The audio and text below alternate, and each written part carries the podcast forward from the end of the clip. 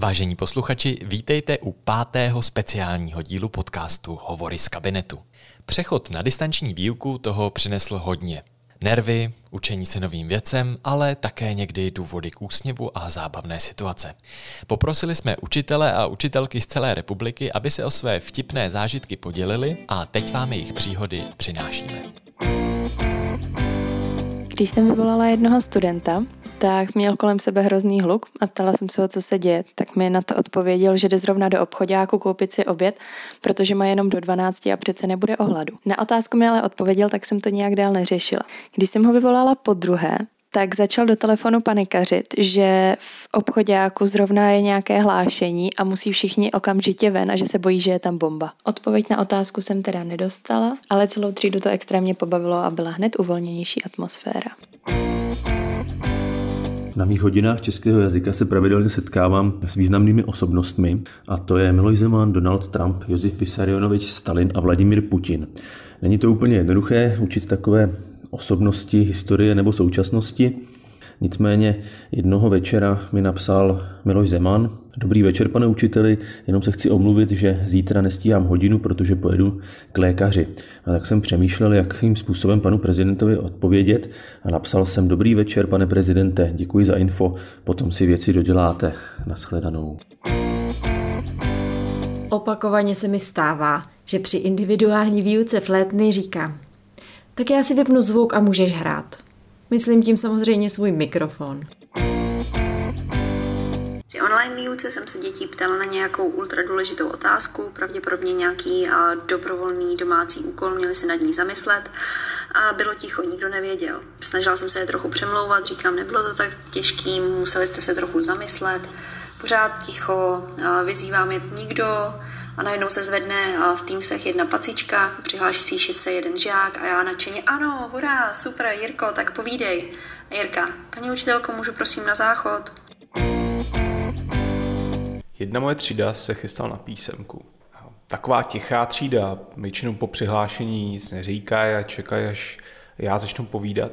Tak jsem začal hodinu, přihlásím se, pozdravím, oni nic, tak si říkám, dobrý, tak zase nemají ukecnou náladu, to je u nich normální. A začnu promítat sadu příkladů, které budou v písemce. Promítám dramaticky ukazovátkem na Teamsu, lítám, povídám, vypravím. To, na tohle si dejte pozor, to bude v písemce. Na tohle taky. A ten příklad, ten se hlavně naučte, na to nezapomeňte, to tam bude na 95%. A tak povídám, povídám, povídám a čas běží a čas běží. Asi uběhlo už pět minut a najednou se ozve jedna studentka. Pane učiteli, asi máte celou dobu vyplý mikrofon.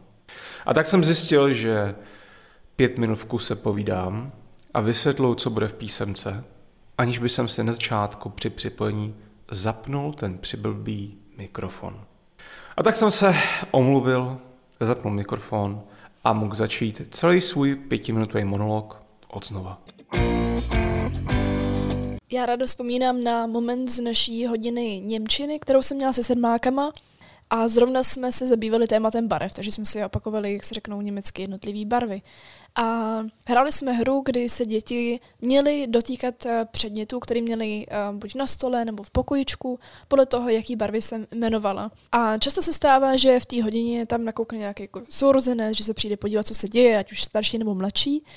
No a my jsme došli k hnědý barvě. Pobavil mě jeden můj žák, který eh, v momentě, když zazněla hnědá barva, tak chytl za vlasy svou mladší, eh, zrovna kolem procházející ségru za vlasy a chvíli tam držel. To si myslím, že pobavilo nejenom mě, ale tu třídu a myslím si, že to, jak se řekne německy hnědá barva, se nepamatoval nejenom ten můj žák, ale od té doby i jeho mladší ségra. V tomto díle chceme také poděkovat pedagogickému diáři, tedy speciálnímu diáři pro učitele, který věnoval pro tuto příležitost jeden svůj kus. Ten doputoval nakonec z Prahy až do Brna. Jestli pedagogický diář ještě neznáte, určitě se podívejte na jejich sítě nebo webové stránky. Počkejte, ještě se nezasínejte, já vám chci ještě ukázat naší slepici. Ale Kubo, tu už si nám ukazoval minule. Ne, to byl kohout. No tak dobře, kolik jich ještě máš? Ještě osm.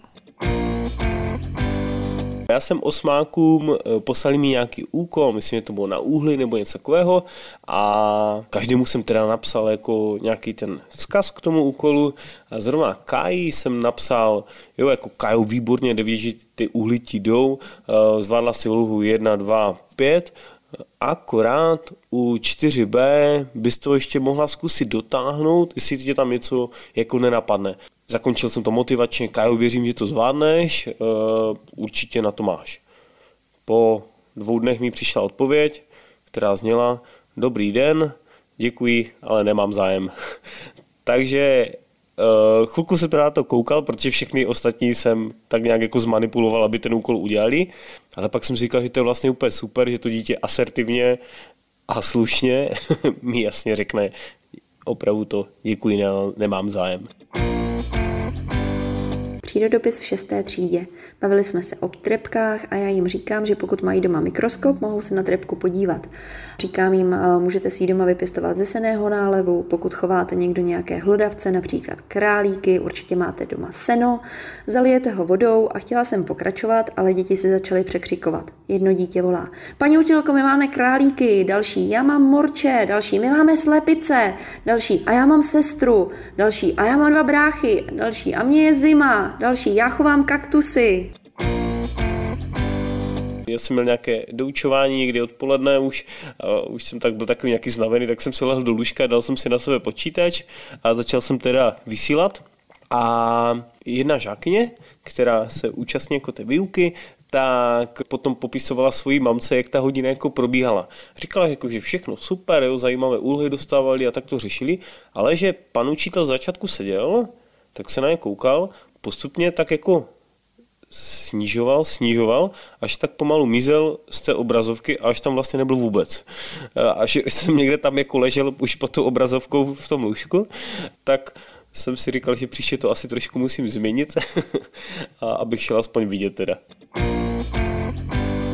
Omluva žáka šestého ročníku. Paní učitelko, omlouvám se, že jsem vám neposlal opravu toho úkolu hned.